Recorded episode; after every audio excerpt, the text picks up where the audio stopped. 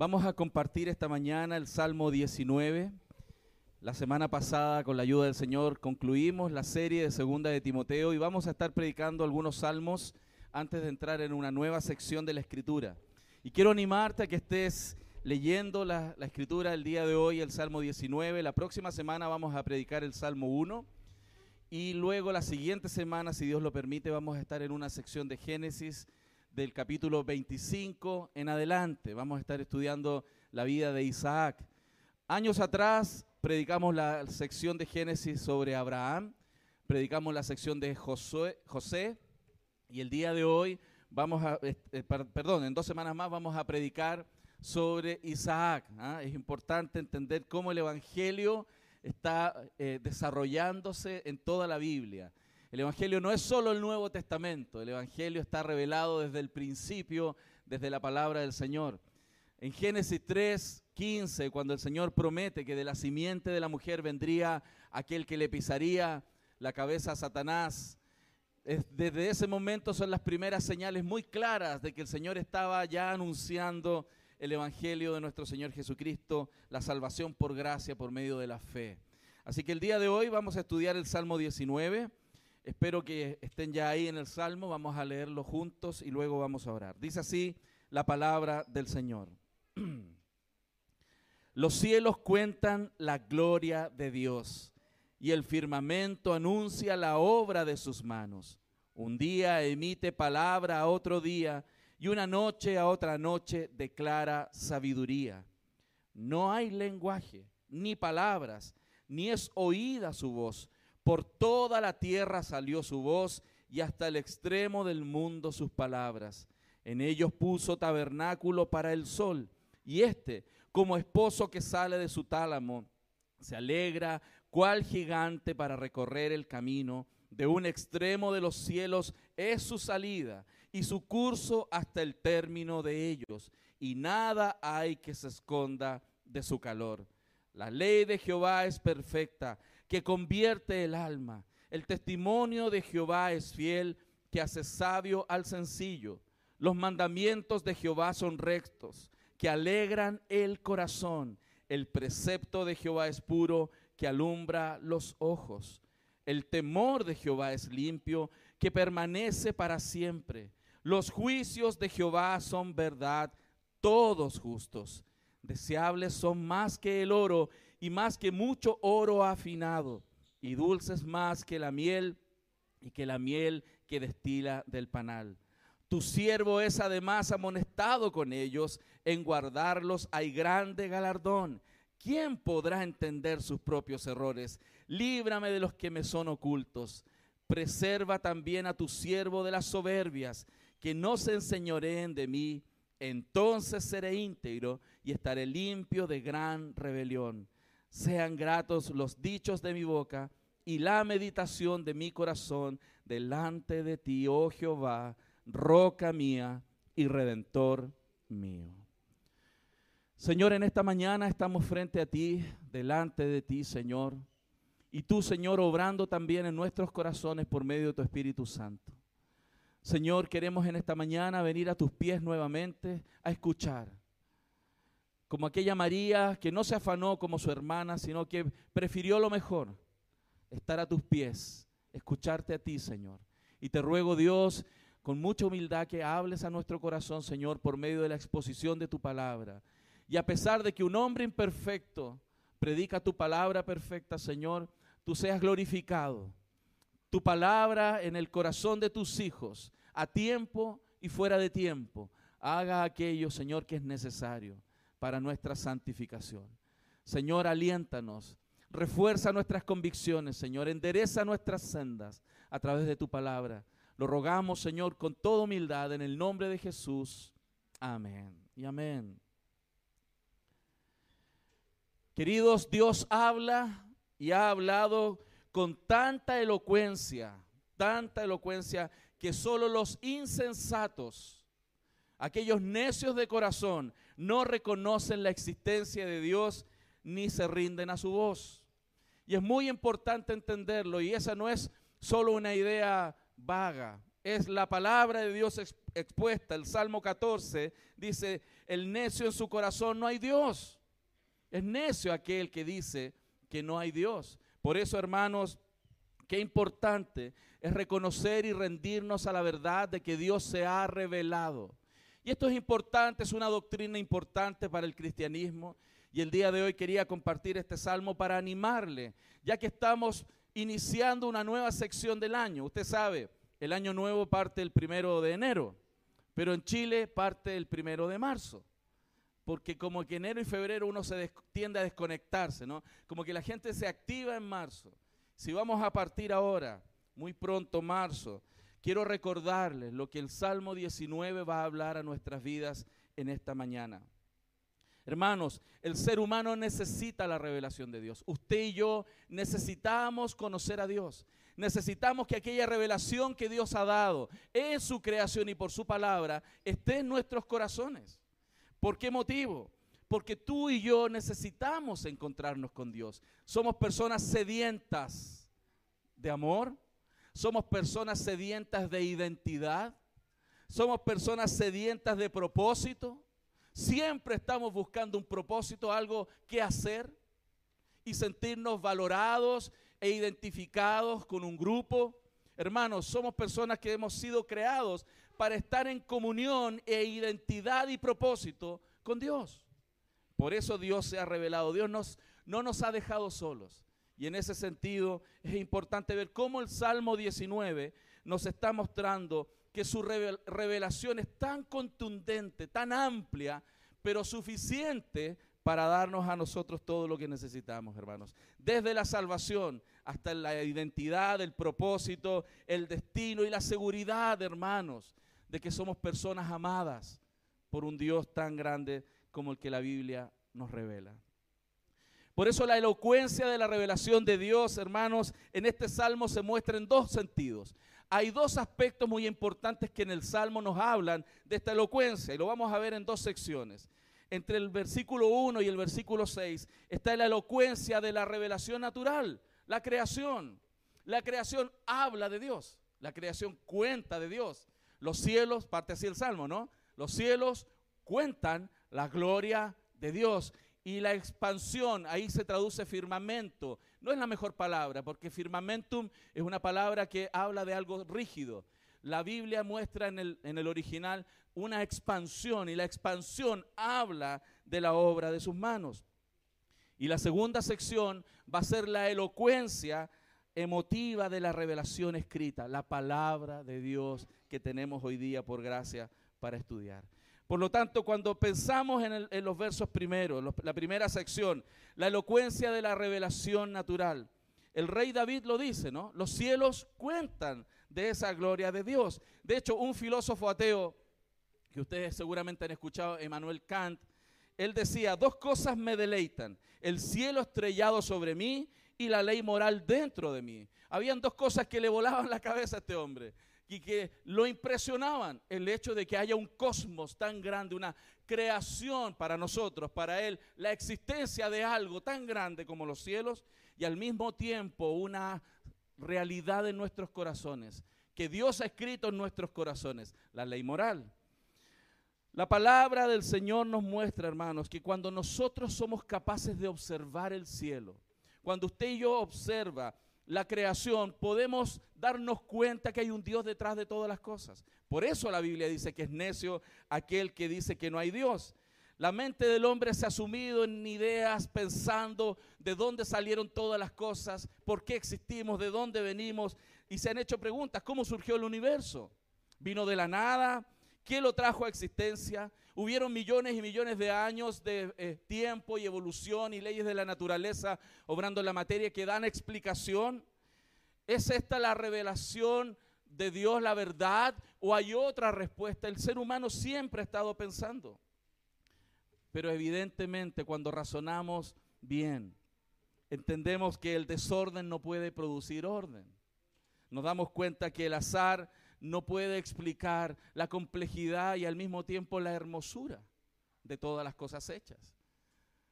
Toda la creación es hermosa porque es el poema de Dios que trazó y pintó y coloreó.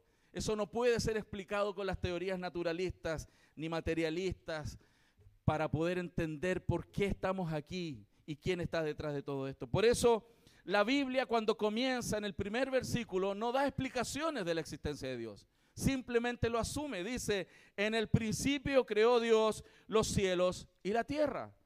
Dios no necesita ser explicado. Dios no, no se va a defender en ese sentido. Simplemente dice, yo soy. Yo soy el principio, yo soy el alfa y el omega. Y yo creé todas las cosas en el principio. Fíjese que en ese principio solo estaba Dios, Trino, ¿no? Padre, Hijo y Espíritu Santo en perfecta unidad, en perfecta relación, sin necesidad de nadie ni de nada, totalmente autosuficiente, porque Dios es Dios. Hermano, Dios no necesitaba crearnos. Dios no necesitaba crear esta creación, como algunos predicadores han dicho alguna vez en la historia, ¿no? Que Dios se sentía solito y necesitaba tener hijos. Él no es Shrek, ¿no? No es como el burrito de Shrek, ¿no? Estoy solito, no hay nadie aquí a mi lado. No, no, no, no. Nosotros estamos creados y la creación existe porque es un rebose de la grandeza y la belleza de Dios. Simplemente es una expresión más de quién es Dios. La perfección, de todo lo que existe, hermanos, muestra, muestra que hay un Dios detrás de todas las cosas. Usted y yo fuimos creados para observar, para darnos cuenta, para mirar hacia arriba, hermanos. Por eso el versículo 1 lo dice. Los cielos cuentan la gloria de Dios y el firmamento anuncia la obra de sus manos. Usted y yo podemos levantar nuestros ojos, abrirlos y mirar y observar y pensar que Dios está ahí. Lo digo porque a veces estamos tan metidos en la vorágine de la vida. Estamos tan pensando en nuestro trabajo y cuál es la siguiente etapa de mi vida y qué es lo que tengo que hacer esta mañana y esta tarde y esta noche y qué trámite tengo que hacer pasado mañana. Que dejamos de contemplar la creación de Dios. La Biblia nos muestra que detrás de todo, ahí está Él. Él puso sus huellas dactilares en la creación. Cuando ves una planta, cuando ves un animalito, cuando ves una, un, aspecto del atardecer, una montaña, un lago, hermano, ahí está Dios, son sus huellas son sus huellas y tenemos que aprender a mirarla. Las montañas escarpadas, los verdes prados, las aves de los cielos, los peces del mar, todo lo que hay en los campos, hermanos, todo lo que existe, la tierra está llena de su bondad. Y tenemos que aprender a mirar, a mirar.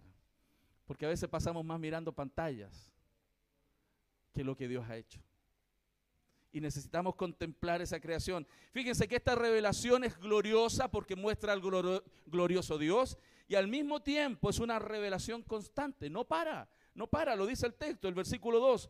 Un día emite palabra a otro día y una noche a otra noche declara sabiduría. Hermanos, cada día es un momento único, único y especial, cada día. No hay otro día igual a otro, no lo va a haber. Cada día tiene una configuración en el planeta, en las aguas, en los cielos, en, los animales, en, en toda la tonalidad de las cosas, hermanos. Siempre hay algo nuevo y nos perdemos eso. Y nos perdemos muchas veces eso. El discurso de Dios, hermanos, no es monótono. Aquel que se aburre de estar con Dios porque no lo ha encontrado. Dios no es monótono. Dios es nuevo siempre. Y qué interesante, porque aquí está diciendo que lo hace mediante un lenguaje que no es oído, pero es un lenguaje muy rico. Es un lenguaje abundante, de opulencia. La belleza de la creación debiera impactarnos, porque estamos cerca del Creador. Estamos cerca, observando las huellas digitales de nuestro Dios. Hermano, esto es muy importante. Porque aunque no somos mm, ateos, nos volvemos tan materialistas y perdemos de vista que detrás de todo lo creado hay un creador inmaterial.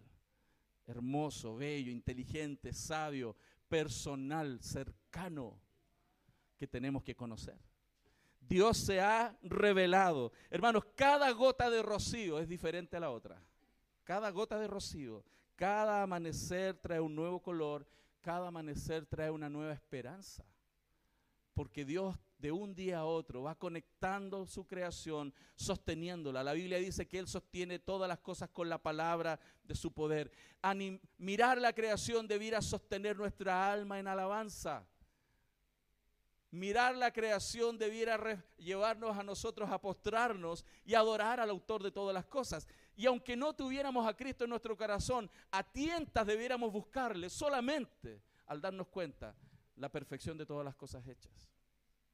Por eso el hombre no tiene excusa.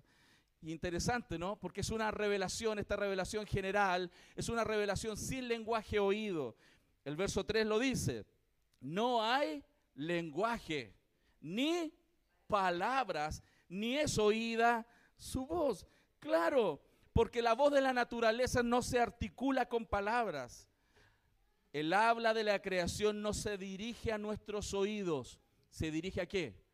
A nuestros ojos. Dios quiere que observes, que te des cuenta cuando ves un niño, cuando ves un ser humano, cuando ves las cosas creadas, hermano, tú debieras observar que ahí está el Señor. Y es interesante porque Dios es visto antes de ser escuchado. Antes que tú conocieras el Evangelio de Jesucristo hablado, tendrías que haber visto la creación y al Creador en ella. Dios es visto antes de ser escuchado. Él es creador antes que redentor, hermanos, en este sentido. Romanos 1.20, por favor, abra su Biblia, acompáñeme a ese texto que hemos citado más de alguna vez. Romanos 1.20.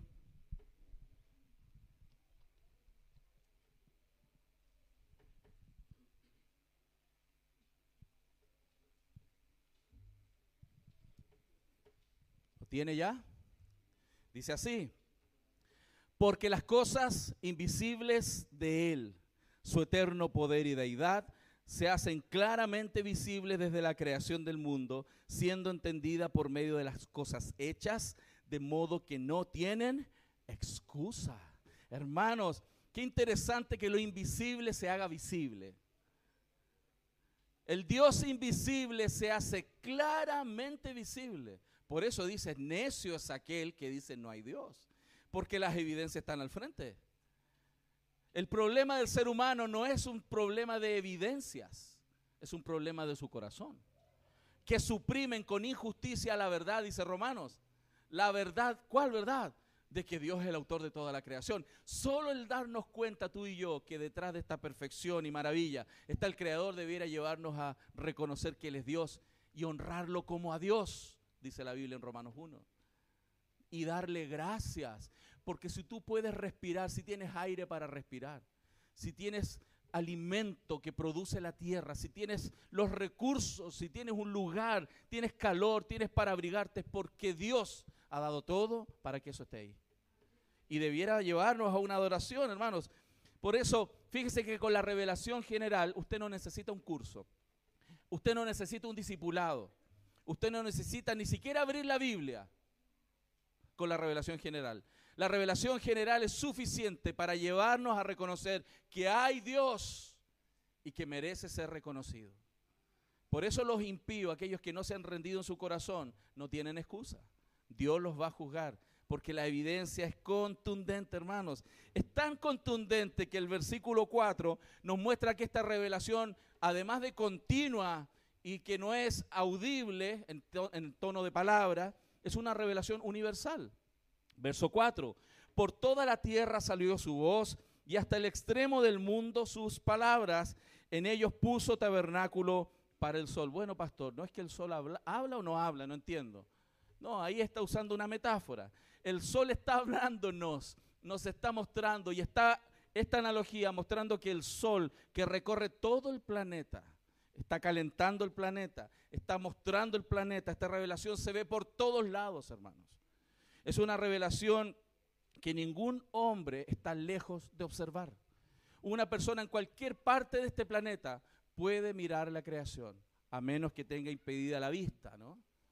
Cualquier ser humano, y ella supera todas las barreras invade todos los rincones del universo, todo el cosmos, hermano, penetra en todas las naciones, en todos los pueblos, grandes y chicos, zonas urbanas y zonas rurales. La creación es vista. Y el texto lo deja muy claro. ¿Por qué el salmista está haciendo este énfasis? Para que las personas no tengan excusa. No tienen excusa. La creación es suficiente razón para llevarnos a doblar nuestras rodillas y alabar al Señor. Y es una revelación. Fíjese, el verso 5 y 6 nos muestra que es una revelación majestuosa. Y este, como esposo que sale de su tálamo, se alegra cual gigante para recorrer el camino de un extremo de los cielos en su salida y su curso hasta el término de ellos, y nada hay que se esconda de su calor. Hermanos, Dios no solo se ha revelado a sí mismo, Dios se ha revelado con exuberancia, con abundancia, hermanos. Por eso es bueno llevar a los creyentes y a los no creyentes a observar la creación. Tome tiempo usted tome tiempo con su familia para observar al Creador a través de las cosas hechas, hermanos. ¿Por qué? Porque las cosas hechas son ese poema de Dios. La Biblia en Romanos 1.20, texto que leímos recién, usa la, la, palabra cosas hechas, traducida en español, pero en griego es una palabra, una sola palabra, que significa que es poema, de donde surge nuestra palabra poema. Por lo tanto, podemos ver al artista principal. Quizás usted te tú te has maravillado con cómo algunos artistas hacen cosas bonitas, ¿no? En la danza, en el arte, en la música, en la pintura. Hermanos, no hay como Dios. No hay como Dios. Nosotros solamente logramos hacer destellos de la capacidad que tiene nuestro Creador. Dios exuberantemente ha pintado un cuadro, una obra fantástica que nosotros tenemos que aprender a apreciar y cuidar, porque Dios la hizo, hermanos. No, hermanos, la, la belleza de la naturaleza está dando honor y gloria al Creador. Y el propósito de esta creación, ¿sabe cuál es? Para que lo deje en su corazón, que dirija su atención y su adoración a nuestro Creador.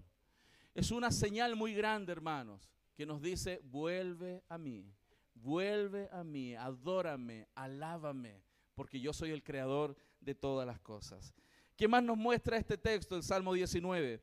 La elocuencia de esta revelación no solamente está en la revelación general, sino también en su palabra. La palabra de Dios también es otro medio por el cual Dios se ha revelado. Por un lado nos pone un telón de fondo, la creación, y por otro lado nos da su palabra, la palabra. Fíjense, lo que hace David ahora es sacar nuestros ojos del cielo y ponerlos ahora ¿dónde? En la palabra escrita. La palabra escrita es muy importante, hermano. También, así como la revelación general tiene un propósito, la revelación especial, que es la palabra de Dios, tiene otro gran propósito. Es una revelación que es muy interesante, porque la primera, la revelación general, exalta la majestad y la existencia de Dios. Pero la segunda revelación, su excelencia, porque le vamos a conocer mucho más profundamente. Vas a conocer el carácter de Dios. Vas a conocerle y entenderle en su revelación especial. La primera revelación nos convence de su gran poder. La segunda, de su amor. Porque se nos revela que Cristo vino a morir por nosotros, hermano. Y que nos ama con amor eterno que lo ha demostrado en Cristo. La primera revelación natural nos hace creer que hay un Dios sabio y poderoso. Es cosa de ver la creación. Cuando tú te metes en ciencia a investigar las moléculas, la química, la física, debiera volarte la cabeza, hermano, y decir, ¿quién hizo esto? Dios, Dios, Dios lo hizo. Pero cuando te metes profundamente en la escritura, vas a conocer a un Dios tan misericordioso, tan sabio, tan fiel, tan amante y que lo hace de manera constante. Y ese es el privilegio que tenemos los hijos del Señor, que podemos conocerle y entenderle. Aquí esta segunda sección, la palabra revelada nos muestra la excelencia de la palabra de Dios, los efectos que tiene esta palabra de Dios en los hijos de Dios, el valor de esta palabra de Dios y el poder de esta palabra del Señor. Y quiero pedirte que vayamos mirando el versículo 7 porque nos muestra las excelencias de esta palabra. Miremos el verso 7. La ley de Jehová es perfecta que convierte el alma. ¿Cuántos necesitan cambiar? Soy solo yo. Y los demás no pecan. Hermano, la ley de Jehová es perfecta que convierte el alma. Tú observando la tierra, los mares y todo, asombrándote del Creador, tu alma no se va a convertir. Tu alma se convierte por la santificación mediante el Evangelio, por medio de la palabra y la iluminación del Espíritu Santo. Hermanos, en esta palabra Esta palabra es tan potente que nos muestra que en ella no hay error, no hay malentendido, no hay engaño, es inerrante, es infalible, es suficiente para convertir el alma de un pecador como yo y renovarnos día a día, hermanos. Las obras humanas, todo lo que el ser humano puede hacer para intentar cambiar a las personas, solamente está en la superficie del ser humano. ¿Podemos cambiar conductas con algunas terapias? Sí, pero no pueden cambiar tu corazón. No puede convertir tu alma. La palabra del Señor convierte el alma. Fíjense, las palabras de Dios son, son, hermosas y fieles, que también generan un efecto en nosotros cuando nos acercamos. El verso 7 dice, el testimonio de Jehová es fiel, que hace qué? Sabio al sencillo. Hermanos, todos los que estamos aquí somos muy sencillos. No somos grandes doctorados y grandes sabios de la historia, ¿no?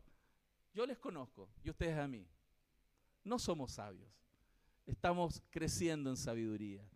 Nuestras propias vidas han dado testimonio de lo falible que somos y que a veces hacemos cosas necias. Sabiendo hacer lo bueno, no lo hacemos.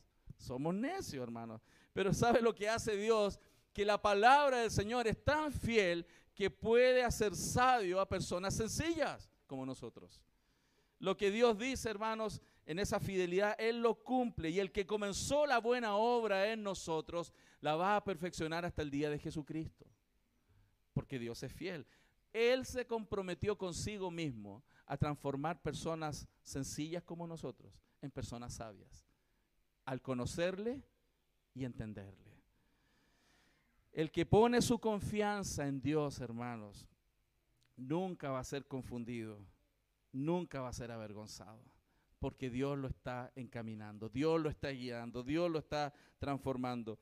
¿Qué más nos habla de esta palabra? Que la palabra de Dios es recta, versículo 8, lo dice, los mandamientos de Jehová son rectos que alegran el corazón. Hermanos, que alegran el corazón. Cuando dice recta, también podríamos decir justa en ese sentido, ¿no? Que muestra esa perfección. Él no hace propaganda falsa. Él no, no, vende fantasiosas ofertas. No, no, él, él dice siempre la verdad. Él nos dice, como decimos en Chile, la firme. La firme. Él no anda con rodeos. Si algo está mal, está mal. Pero también nos dice cómo salir de ahí. Porque Él es fiel. Él es justo. Él es recto. Él es justo, hermanos. Él toma a hombres hechos de barro. Porque polvo somos y al polvo volveremos. Claro, usted sabe, a veces se nos sale eh, ese, no, ¿cómo decirlo para no ofender a nadie? En estos tiempos es tan difícil. Ese arrebatado que llevamos por dentro. ¿ah? Ese arrebatado que llevamos por dentro, ese, ese poco sabio que llevamos por dentro. Toma personas que nos creemos mucho, que nos paramos en la hilacha, eso lo entiende usted bien, ¿no? Nos paramos en la hilacha, nos creemos fuertes, sabios, personas que creemos que somos grandes y nos muestra que no lo somos. Y toma ese barro y lo transforma, lo moldea, hermanos, y nos va transformando en personas sabias. Dice también que la palabra del Señor es pura, lo dice el verso 8, el precepto de Jehová es puro, que alumbra los ojos. Hermanos, no solo es puro, sino que purifica. La palabra del Señor no solo es pura, sino que purifica. Por eso es tan importante que el creyente, el Hijo del Señor, esté continuamente sumido en su palabra. Si usted no está invirtiendo tiempo en la palabra, se está perdiendo la mayor riqueza que usted ha recibido, que transforma su alma, que transforma un sencillo en un sabio, que trae gozo al corazón. ¿Usted ha pasado momentos tristes en su vida? Lo que puede realmente alegrar el corazón son las palabras del Señor estar con Dios. Yo sé que usted está necesitado como yo. Y el Salmo 19 nos está, nos está recordando, hermanos, nos está recordando lo importante que es la revelación de Dios. No estamos solos y Dios se ha revelado a nuestras vidas para contemplar su grandeza. Cuando tú ves la revelación general y ves su poder, las cosas que suceden en la vida tienden a verse más pequeñas. Y cuando conoces a Dios en su palabra, en la revelación especial, comienzas a entender y a confiar en un Dios fiel. en un Dios que es soberano y sabio para ayudarnos en nuestro caminar. El versículo 9 agrega que la palabra de Dios es eterna. El temor de Jehová es limpio, que permanece para siempre. Los juicios de Jehová son verdad, todos justos. Qué interesante, porque aquí dice que la palabra del Señor permanece para siempre. Y esto es muy importante. ¿Por qué? Porque sobre todo en estos tiempos que estamos en un mundo de relativismo, ¿no? Toda verdad es relativa. ¿Ha escuchado esa frase? Toda verdad es relativa. Los pensamientos del hombre han ido pasando a través de la historia y hemos ido cambiando conceptos, hemos ido cambiando postulados, hemos ido cambiando de un dogma a filosofías variables, una tras otra. Los pensamientos y las corrientes filosóficas han llenado nuestra cultura, nuestras aulas, nuestras universidades, nuestros programas de televisión están llenos de filosofías paganas, llenos. Y hemos pasado por el racionalismo, el iluminismo, el empirismo, el positivismo, el existencialismo, el modernismo, el postmodernismo, hermano. Ya no sabemos qué más viene. ¿Qué nuevo pensamiento que intenta resolver los conflictos y las inconsistencias del anterior vuelve a salir? Y uno tras otro tratan de dar explicaciones y razones para entender la realidad y al ser humano y la creación misma. Pero hermanos, hay algo que nunca ha cambiado y que siempre ha estado ahí. La palabra de Dios. Porque esta permanece para siempre. Los grandes filósofos, hermanos, que a mí me ha gustado leer un poco de eso y leer algo de filosofía y alguna vez he buscado algunos libros de algunos filósofos y no lo encuentro por ni una parte. Pero la palabra del Señor se imprime y se imprime y se imprime y se imprime porque permanece para siempre. De eso se encarga Dios. Los pensadores pasan, Dios no. Las posibles ideas del mercado actual van a pasar, mas la palabra del Señor no va a pasar. Por eso si tú quieres estar firme, busca la escritura, hermanos. La Biblia se imprime, se imprime, ¿por qué? Porque Dios así lo ha querido para sostener el corazón de sus hijos, para transformar el alma, para hacernos nuevas personas, para hacernos más sabios. Si usted es padre, necesita sabiduría. Si usted es esposo, necesita sabiduría. Si usted es esposa, necesita sabiduría. Si usted es joven, mm, también necesita sabiduría. Y esa sabiduría, hermanos, viene de la palabra del Señor.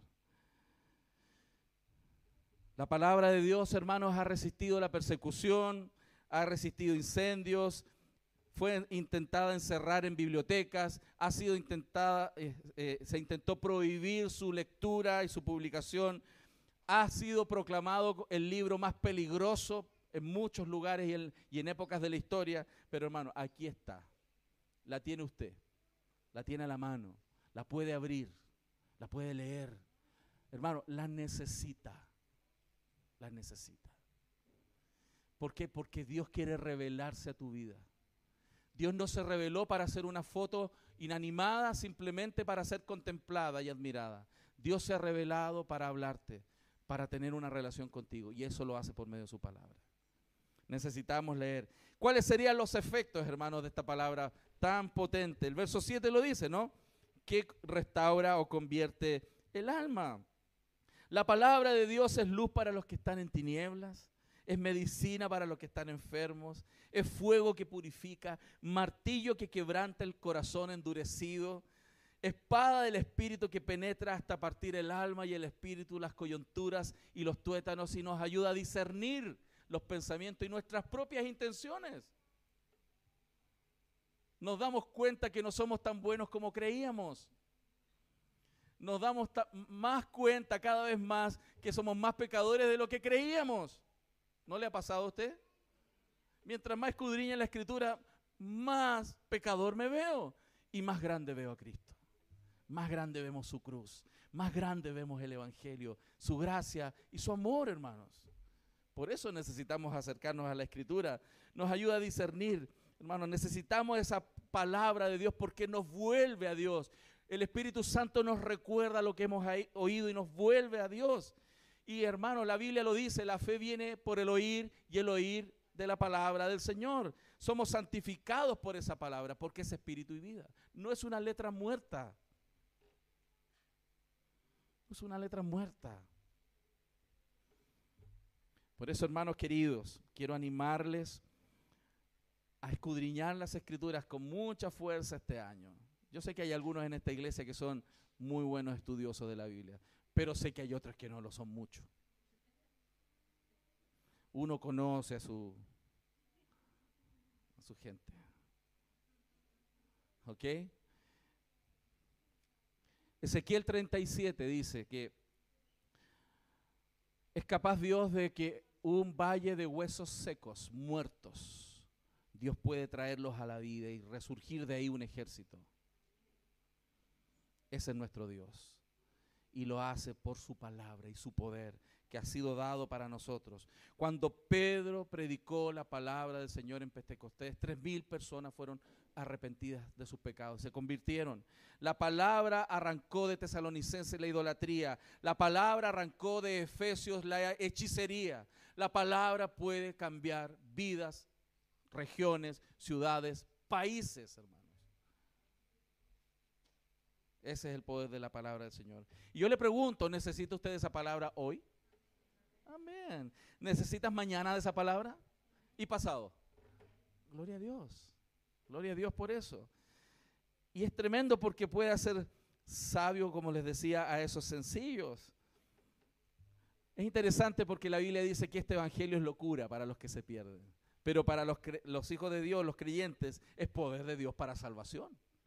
Y eso es lo lindo, ¿no? Cómo podemos ir tomando esta sabiduría, esa misma nos está transformando. Mientras esta sabiduría está llegando, nos hace más dependientes de Dios, nos va haciendo más humildes, nos está sacando de la esclavitud del consumismo, nos está sacando de la esclavitud de las pasiones, nos está sacando de la esclavitud de ser sabio en nuestra propia opinión, nos está sacando de la esclavitud de hacer las cosas a nuestra manera y no a la manera de Dios nos está sacando de la esclavitud de creer que somos eternos y que no nos vamos a morir.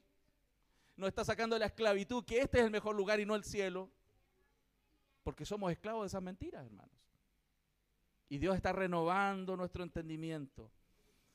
Y nos está mostrando que el camino real es conocerle y entenderle. Ese es el camino con todas las luchas que tú tienes contigo mismo, con todas las luchas que tienes con otros, con todos los problemas que estén en tu corazón. No hay otro camino que escudriñar las escrituras y conocer a Dios. Interesante porque los seres humanos han tratado de construir historia, han tratado de construir imperios, han tratado de construir naciones con su propia sabiduría. ¿Dónde están esos imperios? ¿Dónde están esos países, esas naciones? Uno tras otro se han destruido, se han desmembrado, han entrado en guerras unos con otros. La esclavitud ha sido parte de la existencia humana. La infelicidad y la muerte ha sido lo que los hombres han intentado construir realmente. Por eso la sabiduría no se le va a dar a los soberbios.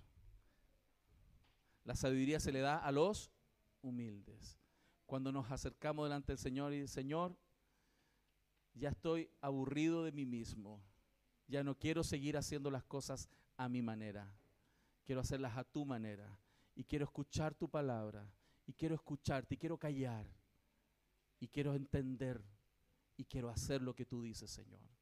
Ese es el camino que los hijos del Señor necesitamos recorrer. Y es interesante porque se requiere humildad. No gran inteligencia, humildad. Un analfabeto, hermanos, puede conocer a Dios cuando le habla las escrituras y él puede entender sabiduría y ser un hombre sabio para la vida. Cuando le hablan las palabras de Dios a un joven, pueden ser más sabio que los viejos.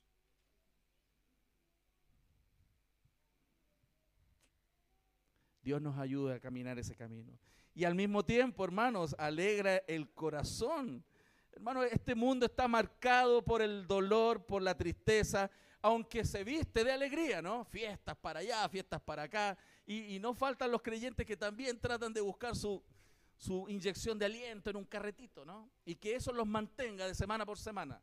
Hermano, eso está vacío. No va a resolver tu problema por dentro. Lo que resuelve el problema por dentro es la palabra de Dios y tu relación con Él. Ahí está el gozo. Este mundo, hermanos, no logra dar esperanza. Dios sí. Este, este mundo lo que va a causar finalmente, y lo causa, es tristeza. Porque el corazón nunca se sacia. La única manera de tener gozo pleno en nuestro corazón, estar saciado en nuestra alma con la presencia de Dios y su palabra preciosa, hermanos. La gente está tan desesperanzada que nosotros somos los que hoy día Dios está enviando para traer esperanza a este mundo. Y gloria a Dios que las personas están llegando a las iglesias. ¿Y por qué? Yo digo, qué tremendo porque todavía no salimos a evangelizar. Este año vamos a evangelizar, amén. Imagínense cómo va a quedar este lugar cuando empecemos a evangelizar. Gloria al Señor. Vamos a llevar la esperanza que este mundo necesita. Y en este mar de dolores, que es este mundo, en este mar de, desesperanza, lo que va a alegrar a esa gente es la palabra y escuchar a Dios muy cerquita de ellos, hermanos. Y al mismo tiempo, el verso 8 nos muestra que ilumina los ojos. Si usted sabe, la Biblia dice que el príncipe de, de este mundo es un príncipe de tinieblas. Satanás es un príncipe de tinieblas. Y el pecado engendra ceguera. Cuando uno entra en vidas pecamino, en una actividad pecaminosa y no confronta su corazón, no confiesa su pecado, queda ciego. Puede estar pecando y, metiéndose más profundamente en su pecado y no está viendo. El pecado engendra ceguera. Por eso es tan necesario confesar nuestros pecados. Y es por eso que el Señor Jesús es puesto en la Biblia como la luz de la aurora que descendió del cielo. Él es la luz de la aurora que descendió desde el cielo en medio de este valle de sombra y de muerte para resplandecer en aquellos que estábamos caminando aquí. Por eso necesitamos más de Cristo. Y en este escenario de tinieblas, usted dice, ¿dónde hay tinieblas, pastor? Yo veo pura luz. Hermanos, aquí está el príncipe de este mundo. La filosofía de este mundo, lo que este mundo persigue, lo que quiere que tú persigas, eso es tinieblas. Y es por eso que es importante encontrarnos con la palabra del Señor. La Biblia nos muestra que la palabra del Señor debiera ser para nosotros algo muy valioso. El verso 10 dice que debiéramos mirarlo mejor que la riqueza. Verso 10 dice, deseables más son más que el oro y más que mucho oro afinado. No sé cuánta plata tengas tú guardada debajo del colchón, no tengo idea. ¿no? no sé cuánto tengas en propiedad, en propiedades. No sé cuánto llegues a tener en tu vida. Quizás Dios te permita tener muchas cosas. Pero aquí el Salmo nos deja muy claro que la realidad debiera estar muy clara en tu corazón de qué debiera ser la palabra de Dios para ti versus las riquezas. Dice que la palabra del Señor debiera ser más deseada que el oro. Yo no sé cuántos lingotes de oro tengas tú, pero la palabra de Dios dice que tú debieras desearla más que el oro que tengas. Es más, dice más que mucho oro afinado está haciendo ese énfasis para que te des cuenta que no hay paralelo con la palabra del Señor. Debieras amarla, buscarla, desearla apasionadamente, más que cualquier cosa que este mundo te pueda dar o más que cualquier cosa que tengas hoy día. ¿Sabes por qué? ¿Sabes por qué debieras desear mucho más la palabra del Señor que todas las riquezas de este mundo? Porque la riqueza no restaura el alma. Puedes tener todo el dinero que quieras y no va a restaurar ni un poquito tu alma. No, hermano, la riqueza, toda la riqueza que puedas tener no te va a dar ni un poquito de sabiduría. Toda la riqueza que quieras no va a lograr iluminar tus ojos. Y lo que tú realmente necesitas, hermanos, es que tu alma sea restaurada, tu vida está llena de sabiduría y que tus ojos estén claros para caminar en esta vida. No necesitas más dinero necesita más de Dios cada día. Las riquezas nos hace, no nos hace dependientes de Dios ni vivifica nuestras almas. Por eso, la riqueza, aunque puede dar un cierto grado de consuelo, no va a ofrecer paz. La riqueza puede ofrecerte algo de poder, pero no le va a dar descanso a tu alma. La riqueza, aunque cierta de alguna forma quita algunas penalidades aquí en la tierra, no va a quitar los horrores del infierno. Puede llegarte más dinero y darte algunos gustitos aquí en la tierra, pero no va a cambiar tu eternidad en el cielo o en el infierno. Por eso es tan importante, por eso el texto está diciendo que es más valiosa que el oro y que mucho oro afinado. Y la gente, muchas, anda detrás de las riquezas la mayor riqueza, hermano, no está escondida en el mejor banco de este mundo. Está ahí, al abrir las páginas de la Biblia que tienes en casa. La riqueza, aunque quita ciertas penalidades, como dije, no va a quitar esos horrores del infierno, pero al mismo tiempo, cuando abres la Biblia, descubres un tesoro inagotable, hermanos, para todas las necesidades que tienes. Esta es la verdad que un ladrón no te va a robar. En el último tiempo hemos visto cómo algunas personas, incluso en nuestra iglesia, les han robado algunas cosas materiales. Y pudieran quitarte todo. Pero jamás van a robar la palabra del Señor de tu corazón. Ese sí que es un gran tesoro. Esa verdad, esa riqueza no la roban los ladrones. Esa riqueza no se oxida, no se pone vieja. No estoy hablando de nadie en particular aquí, por si acaso. Me refiero a cosas. ¿Ah? por si acaso. Y esa verdad la polilla no la corrompe, hermano. Qué hermoso. Por eso es tan valiosa. Usted sabe, ¿no? El oro se hace valioso por lo poco perenne que este es, por la capacidad de perdurar. Pero hermano, la palabra del Señor perdura para siempre. Nunca cambia, nunca pasa. Siempre es la misma. Por eso es tan valiosa, hermano. La riqueza del oro puede dar, darnos un poco más de consuelo entre la cuna y la tumba, hermanos, pero no va a garantizar una herencia eterna e incorruptible como lo garantiza la palabra del Dios vivo, que vive y reina para siempre. Por eso Jesús le preguntó a la gente, ¿de qué le sirve al hombre ganar el mundo si al final pierde su alma? ¿De qué le sirve? Jesús llamó loco, loco al hombre que pensaba así. Loco, necio, Hermanos, qué riqueza más engañosa, ¿no? Qué riqueza más engañosa. Qué miserable consuelo para el hombre es tener y acumular bienes sin tener la palabra del Señor en sus corazones.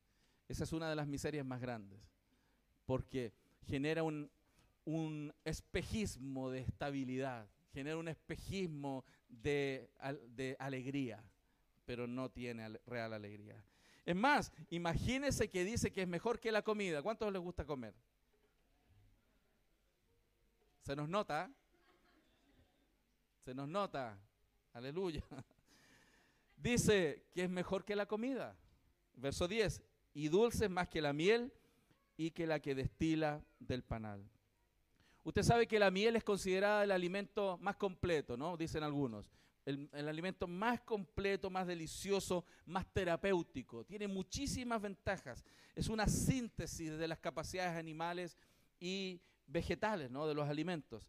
Por eso es tan importante y es bueno comer miel. Hace unos días estuve en la casa de una hermana y hermanos muy queridos de Silvia y, Fernando y no me van a creer. Cuatro tipos de miel. Una floral, me acuerdo, una de avellana, una de, de Ulmo era, y no me acuerdo la cuarta, y tuve el privilegio de con mi cucharita probar las cuatro mieles, hermano. Espectacular, espectacular. Pero hermano, no se compara a cucharear la Biblia. Porque ahí sí que hay alimento más potente. No solamente puede restaurar mi cuerpo y mi alma, restaura todo mi ser, todo lo que soy, mis pensamientos, me ordena. Gloria al Señor. Por eso Jesús dijo, no solo de pan vivirá el hombre, sino de toda palabra que sale de la boca de Dios. Pero créalo, hermano, créalo. Entonces cuando esté ahí con la marraqueta, déjela al lado y abra la Biblia. ¿Ah? Busquemos más de Dios. ¿Qué más nos muestra el texto? Y ya estamos casi terminando nos muestra que el poder de esta palabra. Fíjense, nos habló de las capacidades, de lo que es capaz de hacer en hombres imperfectos como usted y como yo, pero nos muestra cosas increíbles. Por ejemplo, revela pecados que son ocultos. Mire, el verso 11, tu siervo es además amonestado con ellos. En guardarlos hay grande galardón. ¿Quién podrá entender sus propios errores? Líbrame de los que me son ocultos. ¿A cuántos de los que están aquí un día leyendo la Biblia en un sermón, Dios le habló y usted sintió un peso de pecado así? Y dijo, perdóname Señor, tengo que arrepentirme. ¿A cuánto le ha pasado aquí? porque no a veces no nos damos cuenta y estamos entregados en un área de nuestra vida al desorden y Dios nos habla por su palabra y viene convicción de pecado, nos muestra los pecados que nos eran ocultos o lo que no estábamos haciendo los lesos. Amén. Porque usted y yo sabemos que estamos pecando, pero es tan engañoso el pecado que podemos saber que estamos en pecado y seguimos haciéndolo.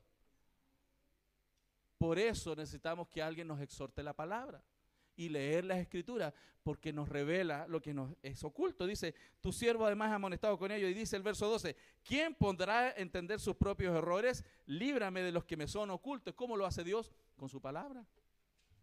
Por eso es tan bueno lo que pasa en la iglesia, que yo veo que algunos hermanos animan a otros a cambiar, les exhortan la palabra. Hermanos, es una bendición tan grande, tan grande que podamos hacer eso unos con otros. Corregirnos en amor, ¿Por qué? Porque hay a veces puntos ciegos, no nos estamos dando cuenta. ¿Por qué? Porque el pecado es engañoso. ¿Quién podrá entender sus propios errores? Líbrame de los que me son ocultos, dice el texto. Y qué bueno que Dios tiene su palabra en el corazón de muchos de la iglesia y que Dios le ayuda a animar a otros a corregir su conducta. La palabra, hermano, va a generar esa necesaria convicción de pecado. Y vuelvo a repetir una idea que es importante de la Biblia. Dios nos llama al arrepentimiento, no solo a la confesión de un pecado. Quiero volver a explicar ese punto, lo he hecho dos veces ya y lo voy a volver a explicar porque ahora vienen llegando algunos. Hermano, la Biblia dice que nosotros no solamente tenemos que reconocer nuestro pecado y confesarlo, tenemos que arrepentirnos. Y el arrepentimiento no es llorar, no es decir voy a cambiar, arrepentirse es cambiar, es un cambio de mente, un cambio de conducta. Dios nos está llamando al arrepentimiento, no solo decir, sí, me, arrepiento y no lo voy a hacer más. Es no hacerlo más. Eso es arrepentimiento en la Biblia. ¿Y quién lo puede hacer? Dios nos ayuda en eso. Y su palabra nos da la fuerza, la convicción y la sabiduría, la capacidad para arrepentirnos, hermano. Un predicador muy conocido, probablemente usted lo ha leído, Dwight Moody, un gran predicador dijo así, la Biblia te alejará del pecado o el pecado te alejará de la Biblia. Elija usted. ¿El pecado te alejará de la Biblia o la Biblia te alejará del pecado? Aquel que abre las escrituras y se mete con el Señor va a encontrar convicción, sabiduría para transformación. Lamentablemente entendemos que en estos tiempos hay mucha cauterización de la conciencia las iglesias a veces están llenas con personas y no siempre convencidas de sus pecados y arrepentidas de sus pecados. La Biblia nos está llamando a obedecer y a ser transformados este año de una manera más contundente, hermano. Necesitamos por nosotros, por nuestros hijos, por nuestras familias y por la gloria de Dios. Muchas veces me ha tocado escuchar personas que dicen, no, ¿para qué ser cristiano? Mira cómo es ese cristiano. Es como el cura Gatica, ¿no? que predica y no practica. Eso no es un versículo por si acaso. No vaya a, no vaya a creer eso usted por ahí. ¿Ok? ¿Qué más hace la Biblia? Además de mostrarnos los pecados que no son ocultos, el versículo 13 muestra y revela nuestro orgullo. Preserva también a tu siervo de las soberbias, que no se enseñoree de mí. La palabra nos hace humildes y nos hace más humildes cada día, porque vamos aprendiendo de Él, quien es manso y humilde de corazón, para hallar descanso para nuestras almas. Por eso, el más sabio, el más santo es aquel que va teniendo más convicción de pecado y se humilla delante del Señor y el Señor lo transforma. Ese es el camino, queridos, que tenemos que caminar. La palabra va a generar en nosotros esa sed de santidad, hermanos, y el horror, el, horror del pecado. Que no amemos el pecado, que empecemos a, a separarnos del pecado. Eso es lo que Dios quiere hacer por medio de su palabra. Y Él va a generar esos deseos. Fíjense el verso 14. Y terminamos con esto. Sean gratos los dichos de mi boca y la meditación de mi corazón delante de ti, oh Jehová, roca mía y redentor mío. ¿Qué es lo que hace David al terminar este salmo? Él está rogando al Señor para que su corazón adquiera esta inclinación, adquiera este deseo, esta motivación y que sus sentimientos sean transformados para amar, para deleitarse en la presencia del Señor. Si tú eres un creyente hoy día que le cuesta abrir la Biblia, si tú eres un cristiano que sabe que tiene que leer la Biblia y no lo hace, si tú eres uno de esos cristianos que sabe y que a veces lo ha hecho, ¿no? No, Señor, este año te lo juro, por este puñado de cruces, Señor, que voy a leer la Biblia. Y partió el primero de enero con el programa que mandó el pastor y lleva tres días, cuatro días y ahí bien y bien en la batalla. Y al quinto día algo pasó y no continuó. Dijo, oh, no, no, ya fallé otra vez. Y no siguió, y no siguió. A veces hay de esos cristianos en otras iglesias. En otras iglesias.